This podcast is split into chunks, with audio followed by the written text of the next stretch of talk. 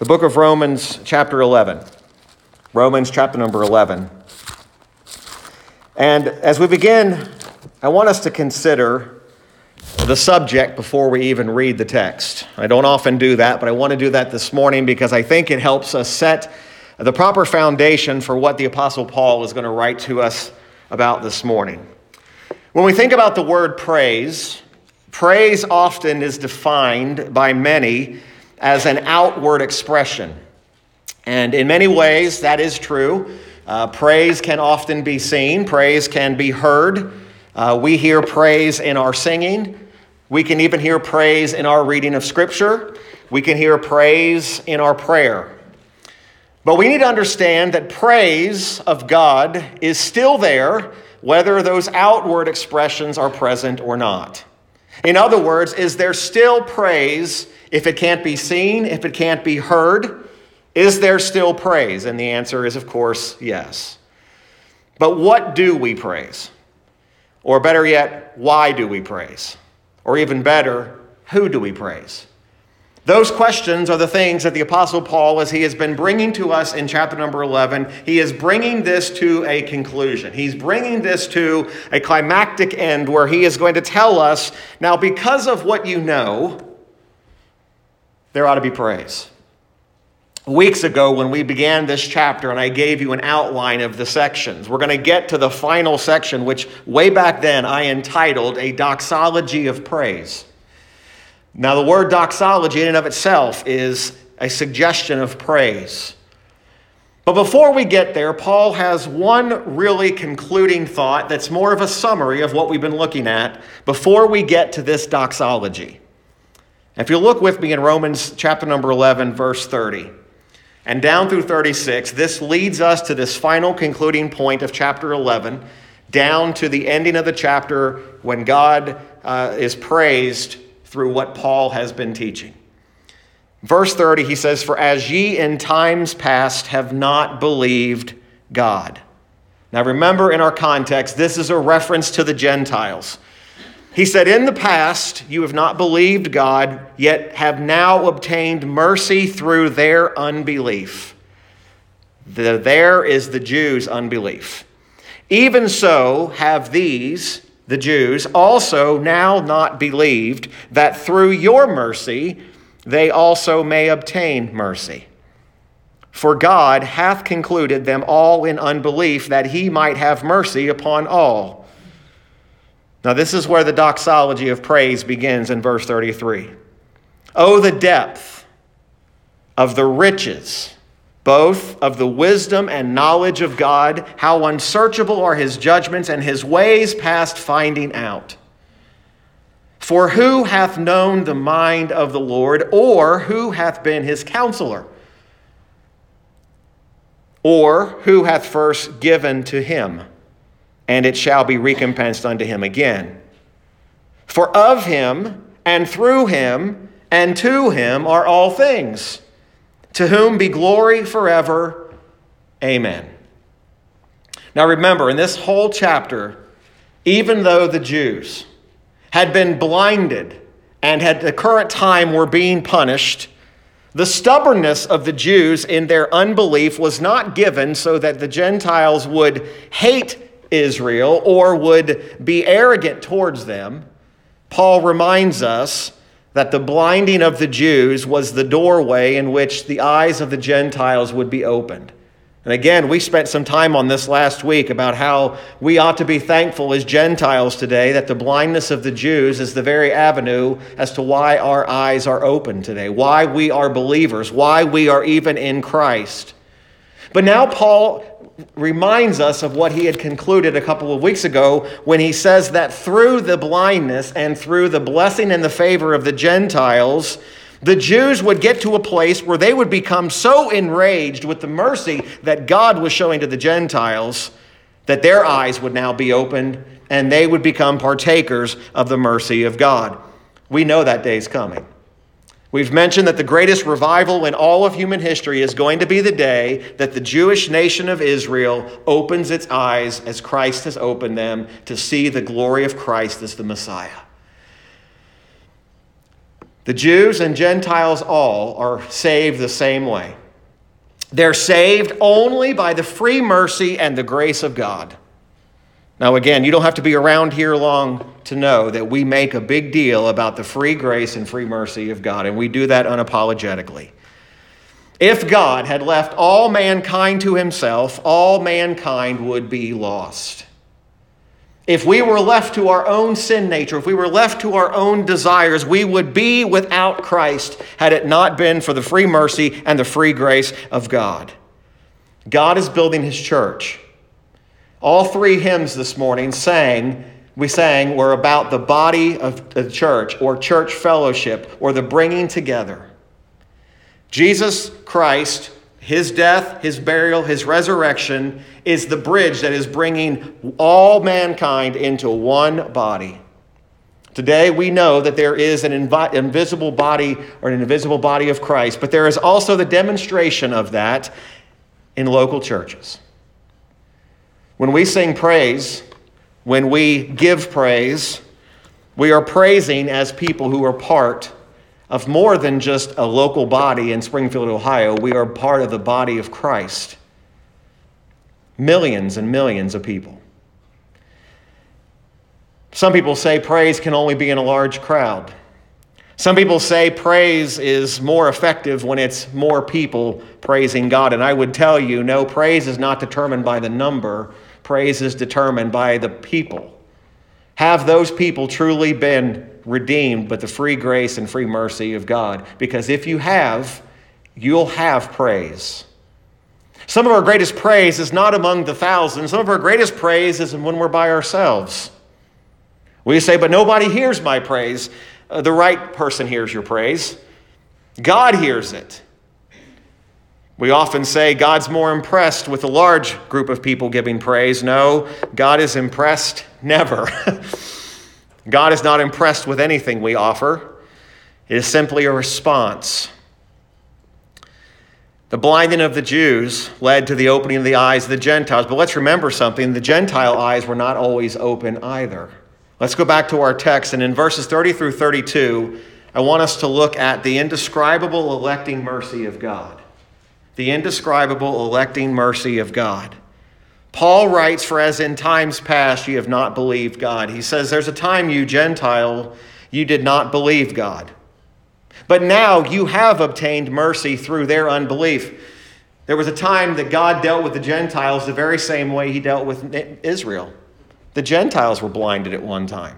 You realize there's a point in human history, and you can see it even in the Bible, where the Gentile nations eyes were not even open to the truth of a coming Savior. You see, God had not dealt with the Jews any differently than he had dealt with the Gentiles in times past.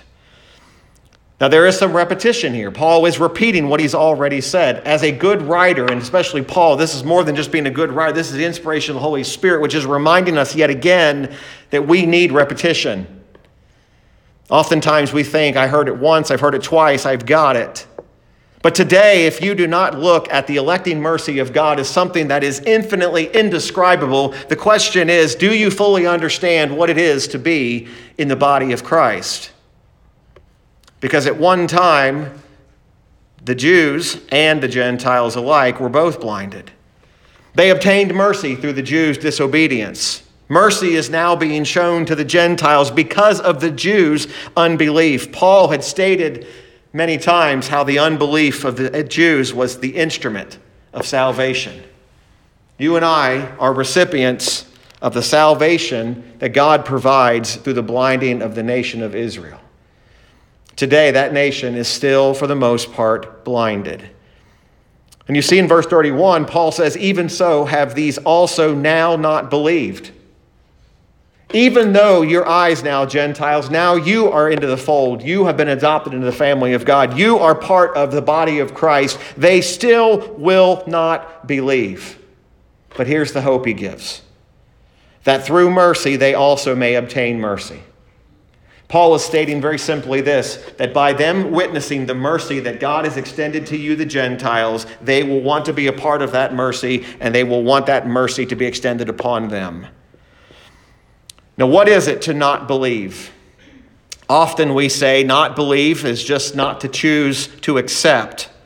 But do you realize that unbelief, according to the scriptures, is an act of disobedience? In other words, for you not to believe today in Jesus Christ as the Messiah is an act of disobedience. It is rebellion to reject God. It is rebellion to turn away from it. Unbelief is disobedience. All throughout the New Testament, we find this principle that disobedience to the truth is the act of rejecting the truth. In other words, today, if you are an unbeliever, it is because you are rejecting truth. Truth is sitting right before you.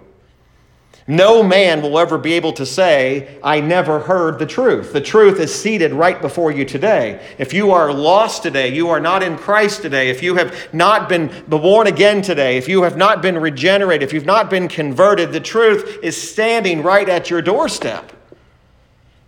And again, we often want to say, but I refuse to believe.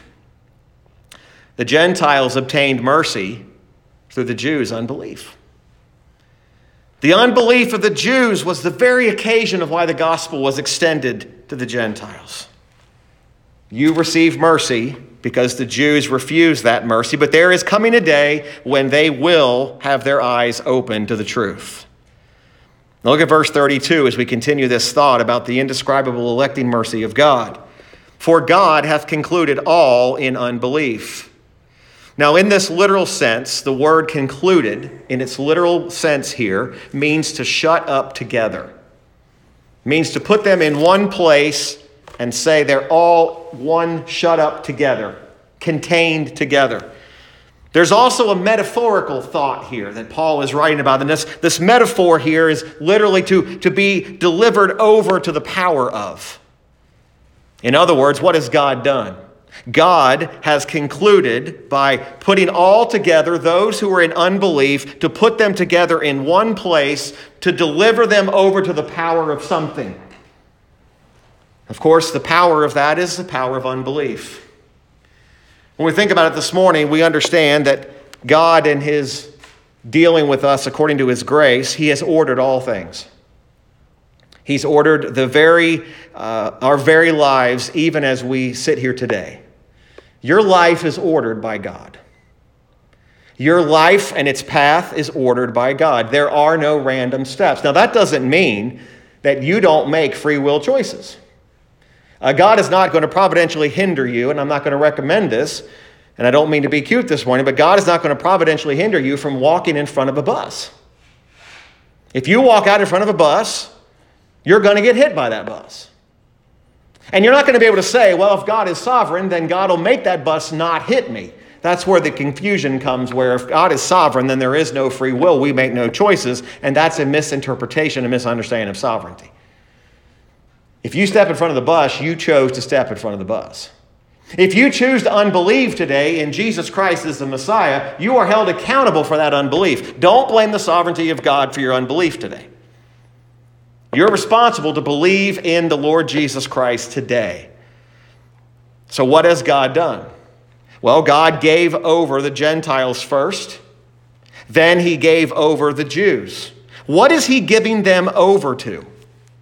You got to remember that God, as he deals with man, the agency of God or the directions of God, by God giving man over to unbelief, is a punishment for something. It's a punishment for man's sin. It is consistent. Sin is consistent with our free will. You realize we have the ability to choose, but apart from God, we will choose that which is sinful by nature. So when a sinful man, a person who is outside the body of Christ, chooses to do sinful things, we ought not be surprised by that choice. We find ourselves often looking at the television or on our computers, and we say that. How can somebody be so depraved? But then people blame God for it, and they say, why doesn't God stop them?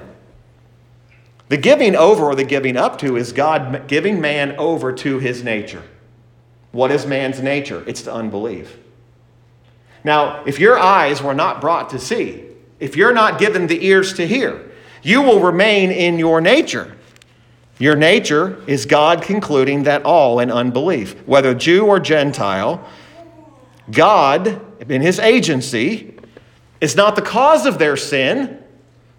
He doesn't cause it, but often and many times he gives deserving man over to what he is. Some people say it's not fair that God gives man over to sin. If God is the orderer and the sovereign over all things, then God has the decision and has the choice to who he gives over to what they are. Now, what does that mean for the gospel? Like we say every single week. That means you and I have no interest in exactly what God is doing other than this: preach the gospel to every creature. We have no right to tell God who to give over or who not to give over. As a matter of fact, if your prayer life consists of, Lord, give that person over to the devil, I would tell you, you need to learn how to pray differently. If your desire is that you get on your knees before God and you say, God, every evil, wicked person, I just wish you would just wipe them out, give them over to their own sin, I would tell you, you misunderstand the gospel. You ought to be begging God to not give them over to what they deserve and gloriously save them like he saved you. That's what you should be praying. But the problem is we want to be God. Now today you might say, right to that response, preacher, I have no desire to be God. We're all gods. We think we are. We think we have control. We think anything in our life that you actually have control over. You realize you control nothing. Now, control is an illusion. Control can often be defined by the things that feel as if I have got it. That's what happens in our salvation. We begin to say, I've got it. Man begins to say, I'll wait until another day to believe. I'll choose another day to believe. And yet, that day never comes because something steps in the way. Sometimes it's death. Sometimes it is just a hindrance of some other sort. But notice what Paul says here. He says, God has shut them up, that he's concluded that all mankind, Jew and Gentile alike, they're all in unbelief. Left alone, that's what we are, unbelievers. God could have concluded this, folks. And if you haven't taken time just to thank God that he opened your eyes recently and didn't turn you over to what you deserved, which was unbelief, that ought to be the first subject of your prayer today. Because he didn't have to. He didn't have to open your eyes. He doesn't have to open the eyes of your loved one. He doesn't have to do any of those things. Why? Because he's God. Why is this important? Because Paul is leading us to what the reason of praise is about. Praise is for a God who's done that. Praise is about a God who has not left you to yourself, but has opened your eyes and has shown mercy upon you. Notice in the second half of verse 32, the Bible says that he might have mercy upon all. Paul shows that God had dealt the same with the Gentile and the Jew. They were both standing on the same ground. So as we've been studying in this chapter, if you look at the Jewish person and you say arrogantly, listen, I can't believe those fools won't believe in God, you are in danger yourself of, are you even really a believer? Because what it should be is a response of praise. Not of pride, not of arrogance. Both the Jew and the Gentile alike. The word all there doesn't mean that every single person who's ever lived is going to be in glory, but it means people from every walk of life, every nation, every tongue. It's not an American heaven. It's not a South American heaven. It's not a Russian heaven. It's one body. You're going to be surprised. And that's probably a bad word because you're not going to be surprised in a sense in glory. The nationalities, and even in ourselves where we feel a little bit more supreme. No, we're not any more supreme than any other nation.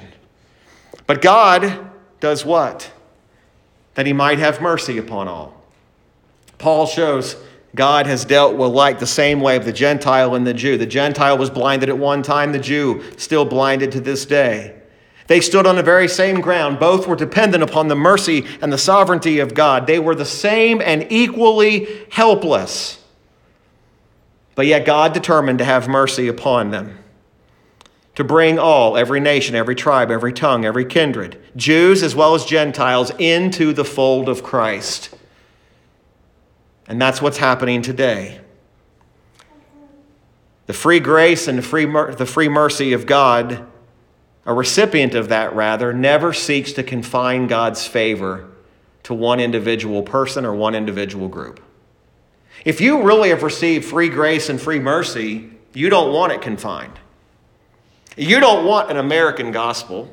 You don't want an African gospel. You want the gospel to be preached and proclaimed to all, that all might receive it and all might believe it. We think, well, I don't have a problem with that. We all look at people through our own lens. You and I could view the same person, view them in exactly the same picture, the exact same context, and we would have a different opinion about them. I guarantee it. Even if that person is known to both of us, we will each look at that person through our own eyes and our own perspective, and we will value that person based upon how we see them. It's human nature. There are some people that one person, everyone says, who wouldn't like that person? Others say, how can you like that person? My point is this: God is not looking through a lens of determining by what he thinks about them. God is not viewing mankind through the lens that you and I view mankind through. Our lens is faulty. It is fallible. Sometimes the very best in people, we see the very worst in people, because that's our sin nature. That's what we are. And we're all guilty of this. Have you ever heard someone say about another person, they always see the good in people? That's a great character trait. But sometimes the goodness that they see is not goodness at all. Only God is good. When we study in a little while, Jesus saying, I'm the good shepherd, he was not just saying, hey, I'm one that always has the good of somebody's heart. He was saying something that only he is. Remember the rich young ruler, Jesus had asked him the question. He said, why do you call me good? He didn't even know what the definition of good is. When it comes to God, we're talking about perfection. I'm the perfect shepherd. I'm the perfect God. That's why I'm worthy to be praised, because of all that I am. This indescribable electing mercy of God leads us into the final section in verse 33. In verse 33, we'll title it The Incomprehensible Eternal Riches of God. The Incomprehensible Eternal Riches of God. This verse begins this doxology. It talks about the riches. The word depth, it's an interesting word. We measure things in depth, and we find a bottom. The riches of Christ do not have a bottom. You've heard the word abyss before. The word abyss means something that the bottom has not ever been found. Now, that's not the right word to describe the riches of Christ. Why? Because there is no bottom. They are immeasurable. The depth of the riches, both, now he separates these two, of wisdom and knowledge. He doesn't combine them. He separates them. Now, what has Paul been teaching in chapter 11 and even in the previous chapters? He has been teaching doctrines on redemption. He's been presenting the doctrine of justification, of sanctification, of the certainty of salvation, election, calling, the rejection of the Jews, the restoration of the Jews, the mercy. In view of all of those things, Paul suddenly breaks out into a doxology of praise. Literally, look at your Bible. The last phrase, that he might have mercy upon all, that's the end of it. Oh, the depth. It's the greatest ending that you could possibly fathom. Because here, Paul reminds them, Jew and Gentile alike, don't forget the wisdom and the knowledge that brought you into the fold of Christ. Don't forget it. The display of mercy that God has poured out upon you and poured out upon all that are in Christ. Don't ever forget that mercy. That mercy is without question. Paul doesn't write as a writer who hopes all this turns out. He writes with certainty. He writes with conviction. He writes as a person who says, all of these things only lead me to one conclusion. Now, what's interesting is the way that the scriptures are laid out. When you get into chapter 12 of Romans, you move out of, so to speak, doctrine, and don't miss this, into practical Christian living. You realize there is no right believing living if you don't have the right doctrine. You're not going to live like a child of God should live if you don't understand the mercy of God. You're not going to understand what it is. The very first verse of chapter 12 is going to tell you to present your bodies a living sacrifice. You won't even know what that means if you don't know what the grace of God and the mercy of God is. I've heard all kinds of foolish illustrations for what that verse means. I can't wait to get to it. Because this is something that is not just something you get up one day and look in the mirror and say, I'm presenting my body to Christ today. This is something that is a direct result of being a recipient of the grace and the mercy of God. You can't fake it. You can't fake praise either. Listen, when we take a hymn book, if you can't truly sing with praise, you really need to examine whether your heart is even a believing heart. If the words on a hymn or the words in the scripture, I don't care what scripture you go to, if you find yourself bored and uninterested, there's a problem. There's a serious problem. Why? Because all of this book gives us reason to praise. All of this is about the mercy of God. All about this is the riches of God. Paul, as he cries out, notice it says, oh, the depth of the riches, both of the wisdom and knowledge of God, exclamation point. Now, again, I'm not saying praise has to be loud and bold and screaming and shouting. But that tells us there's an emphasis on here. This is not Paul, something Paul's just nonchalant about. He says, oh, the depth. The bottom I can't find. The riches of his wisdom and knowledge of God. How unsearchable are his judgments and his ways past finding out. Riches could also be understood, not only his wisdom, but the total riches of God, especially the mercy or the goodness of God that he has shown towards us. How inconceivable it is to think about the extent of his riches. You can't even imagine. He says the wisdom and knowledge. You know, in redemption, when a soul is saved, both God's wisdom and both God's knowledge are on display. When you got saved, God's wisdom and God's knowledge was on display. All knowledge. That means God has all knowledge. He looks at the creature. He looks at the person, and he sees their circumstances. He sees who they are. He sees what they are, and yet he redeems them. This knowledge, this wisdom, all that he has. Wisdom is everything needed. Now, don't miss this.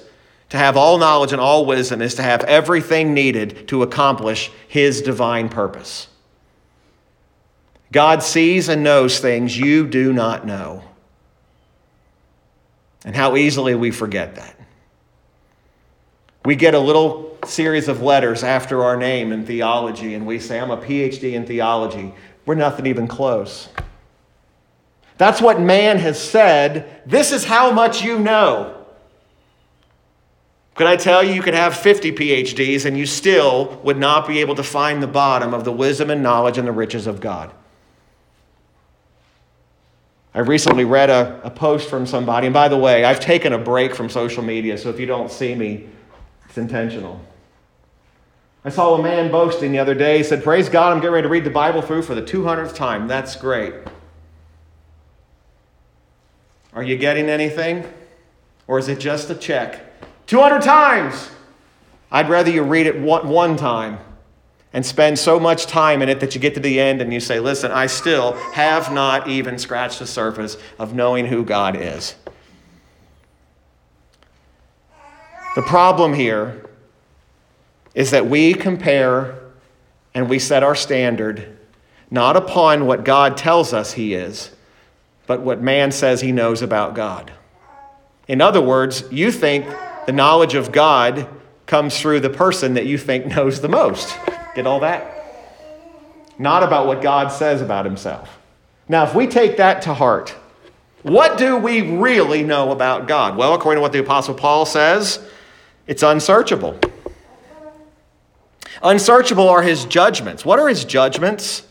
Now, we think about judgment and we think casting an unsafe person into hell, allowing bad things to happen. The context here, judgments, although those things are true, God's judgment is more of the way we think about how decisions are made. In other words, what God does, what God purposes, or what God decrees, what God does judicially, how he deals with man, hold on to your pew, takes in no account to what man thinks, does, or says. In other words, God doesn't do it because of what you think. God's not who he is because of what you want him to be. God's decrees, his purposes, are all according to something that we cannot even search out. But also goes one step further. How he deals with man. For example, how he's dealt with the Jews, how he's dealt with the Gentiles. What is fully comprehended here cannot be comprehended by just our mental faculties. You and I cannot just come to a conclusion and says, "Okay, here's what it is, and I'm going to give it to you in an outline, point A, point B, point C." We preachers try this. We try to put it in a package that we can get full understanding and fully grasp it. And there are helps, but we still don't have it. We still don't have it. His unsearchable ways or his judgments. Paul does distinguish between that wisdom and that knowledge, but he also distinguishes between judgments, and look what he says in the end of verse 33, and his ways are past finding out. So now we have God's wisdom, God's knowledge, God's judgments, and God's ways. Modern theology lumps all these into one thing, God's ways. Paul separates them. They're not all the same. God's ways and judgments and his wisdom and his knowledge are not all incorporated into one easy-to-take capsule. It's the reason why shallow preaching continues to take hold. It's because it's all people can take.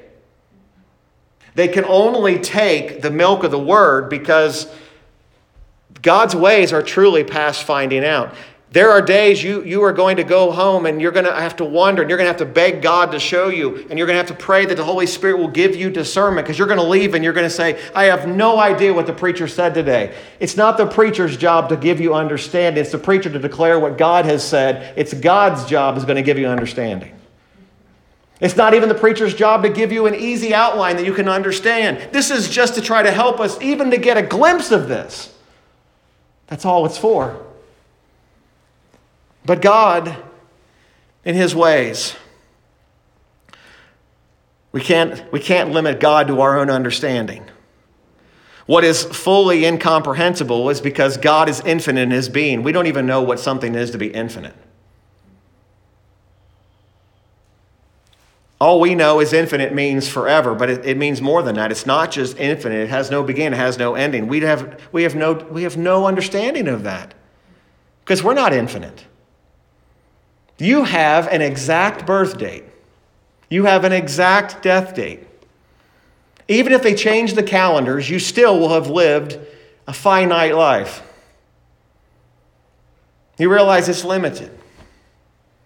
It will not go beyond the boundaries of what God has ordained and set. It won't go a minute more.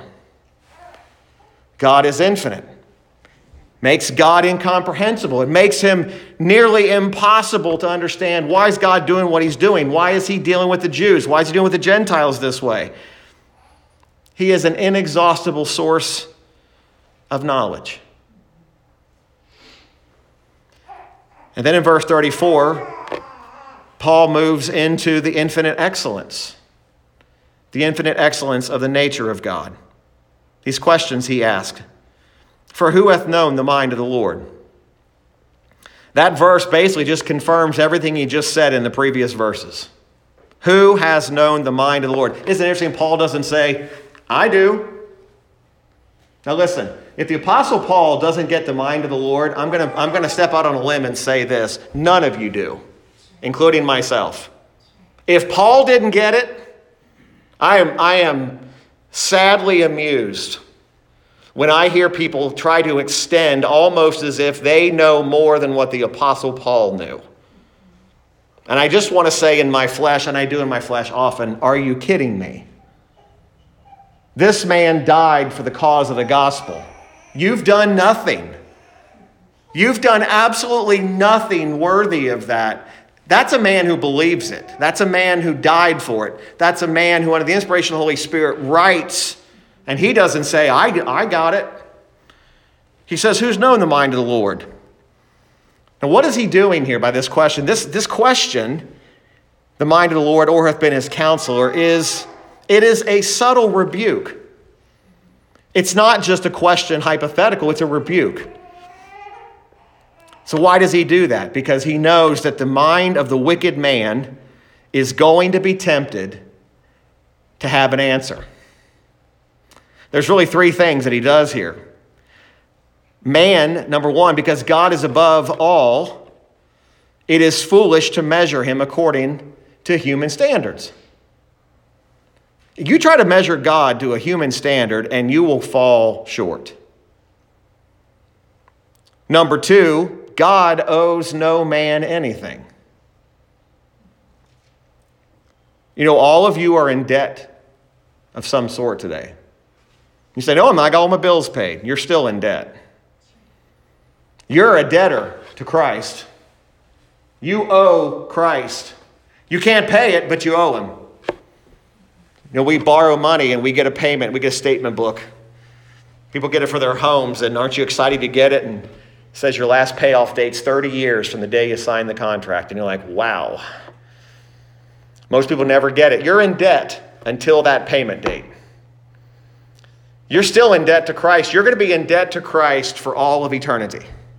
There is never going to be a day where you're going to walk before the throne of God and say to Christ, I have now paid all of my debt. Lord, I've made the last payment. You're only going to be there because of the free grace and the free mercy of God. That's it. That's the only reason you're standing there. You're not going to be, you will not stay to stand before the Lord and say, Lord, did you see all that I did? Did you see how many messages I preached for us preachers? Did you see how much I studied? Did you see it? Did you see it? Did you see it? It's not even going to enter into the thought. All the preachers in the world are not going to be sitting in the box seats. The theologians of the world are not going to be held up in higher regard. They're all going to be bowed before the Lord Jesus Christ, saying, worthy is the Lamb that was slain before the foundation of the world. We're not going to have anything to stand on. We're not going to be able to tell God anything he doesn't already know. Thirdly, about knowing the mind of the Lord, all things were made for God's glory.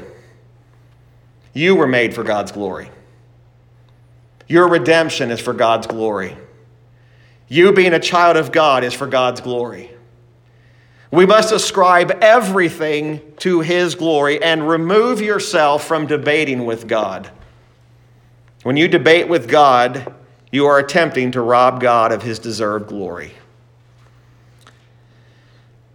And then the final thought I want to give us. We're going a little long this morning, and we're going to. There's no way around it.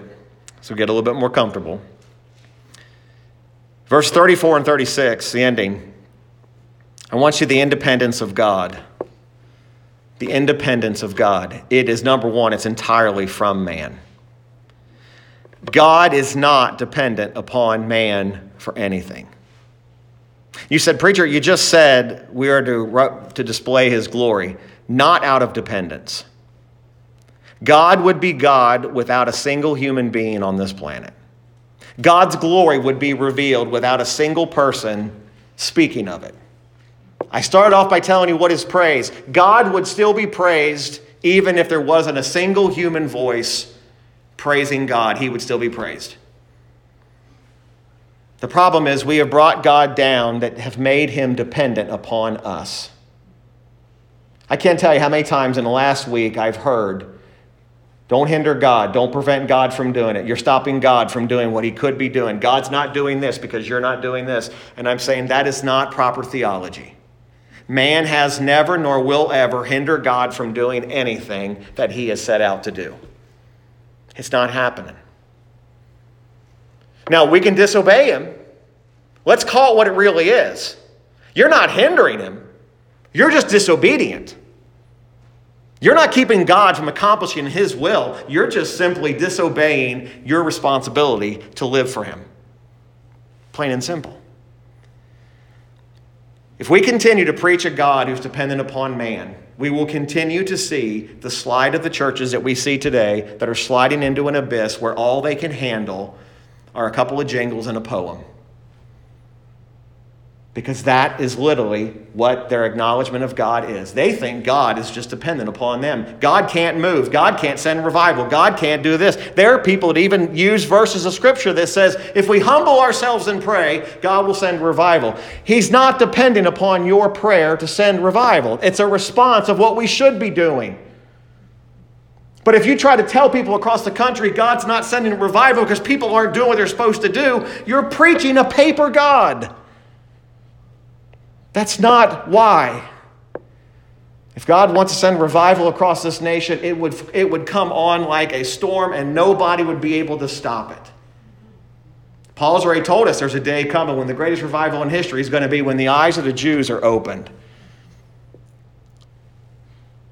God is not dependent upon man. Who's been his counselor? Do you know how many times in my life I've needed counsel? I need counsel right now in my life personally. I need real counsel. I can't tell God, let me give you a little bit of advice here. Let me tell you what I think you're doing wrong. Let me tell you what I think you need to be doing at our church. Let me tell you what I think you need to be doing in my life. Who's been his counselor? Nobody. How can you counsel someone you don't even know his mind? You don't know his ways. You don't know his judgments. You don't know his wisdom. You don't know his knowledge. How can you counsel somebody? If I'm the counselor I'm going to go to, better know something about me. And who's been my greatest counselor? It's the Lord himself. He doesn't always tell me what I want to hear. But who's been God's counselor? Nobody. Who's known what God's plan really is? What his decrees are, why he does what he does. Who's counseled him as to how they ought to be done? Who tells God what his purposes ought to look like? No, God is perfectly independent. He is exalted above the direction of any man. Man has never directed God to do anything. Verse 35, or who hath first given to him, and it shall be recompensed unto him again. In other words, who does God owe payback to? Simple way of putting it. Who does God owe to? The answer very simply is none. Nobody's ever given anything to God. That's why the danger of God seeing our works or God letting man make the decisions fully, because God is not in debt to any. He doesn't pay back anyone for their good works. Men can do nothing that places God under an obligation. Remember I gave you that crude illustration about the mortgage note? You're under an obligation. They have this thing that they do if you don't pay it. It's called foreclosure. And by the way, you can't fight it. They'll change your locks on, they'll kick you out. You'll come home one day and you'll say, look, I'm not paying that. Keep doing that. You'll come home and you won't be able to get in. There won't be. There's no obligation with God. God is not obligated to any man. Men are justified on the ground not of their own merit, but on the merit of Christ. They're not sanctified by their own power or the strength of their own will, but the Spirit of God. They've been chosen. They've been called into eternal life, not on the grounds of anything that's in them, but according to God's eternal purposes. That's what makes God God. Man has no merit. Man has no power. His hopes rest in the sovereignty of God alone. So what's that lead us to conclusion? We say all the time, God is the only author of salvation. He's the only author of redemption. If God has to save you because of what you do, that makes God obligated to you, and that is not biblical.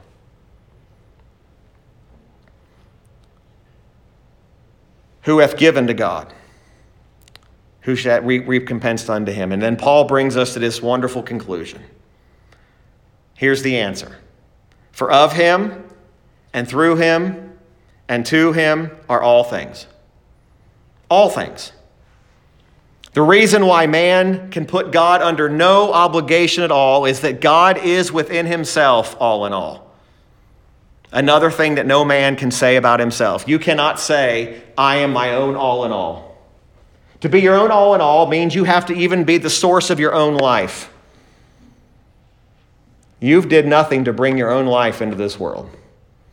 You had no choice in who your parents would be. You have no choice in how long you will live. This is God. This is God's plan. You are not your own source. God has no source. He is the all in all. He's the source. He's the means. He's the end. By him, everything is. They are through his power, through his wisdom, his goodness. Everything in this life is working towards the goodness and the providences and the purposes of God. If you compare man to God, you're dealing with something that is totally vain. That's man. Man is vanity. He can dress himself up nice. He can look acceptable. He can even look like he has the power. But according to God or compared with God, he has nothing. Human knowledge, human power are nothing but a sham when they're put into the glory of God. If you compare the character of God to the character of man, it's really, there's no comparison. God is sinless. Man is sin. Okay? God is sinless. Man is sin. Complete opposites. So Paul tells us this, all comprehending all these things, comprehending all that's been taught doctrinally, all that's been reminded, the humility that the sinner ought to have in every age, every nation, every tongue, every tribe, that ought to have all their hopes in one person only. Jesus Christ is the source of everything that's good. The only source of good. Fallen man, there is no merit, there is no ability. Salvation, all of grace. Sanctification, all of grace. Election, all of grace. All things are for God's grace, according to God's grace and for his glory. And there's what Paul concludes with. To whom be glory forever. Amen. This is the praise.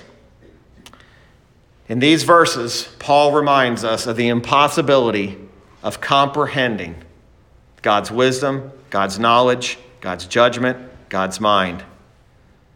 Don't ever foolishly try to put God in a mold. Don't ever try to put God in a way that you can say, now, if you'll just look at the God here in this mold I have for you, you will have a full comprehension of who God is. Don't do that. If you want to know who God is, pick up this book and read it. And pray and listen to the Holy Spirit of God as he gives discernment and he gives wisdom. The most modern thing that's happening today, and it is picking up steam, is people saying they have something beyond the book. That God has spoken to them something that is apart from this book, and that is false, false, false. Everything God wants you to know is in this book. And there are none of you, including myself, who will ever master this book. People often say, well, what can I read in place of the Bible? And I ask them the question, have you mastered the scriptures? Nobody's dared yet say, yes, I've mastered it.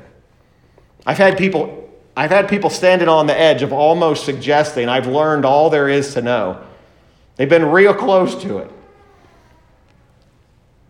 Our response ought to be not, hey, I know everything there is about God. I know everything who he is. It's a response should be praise.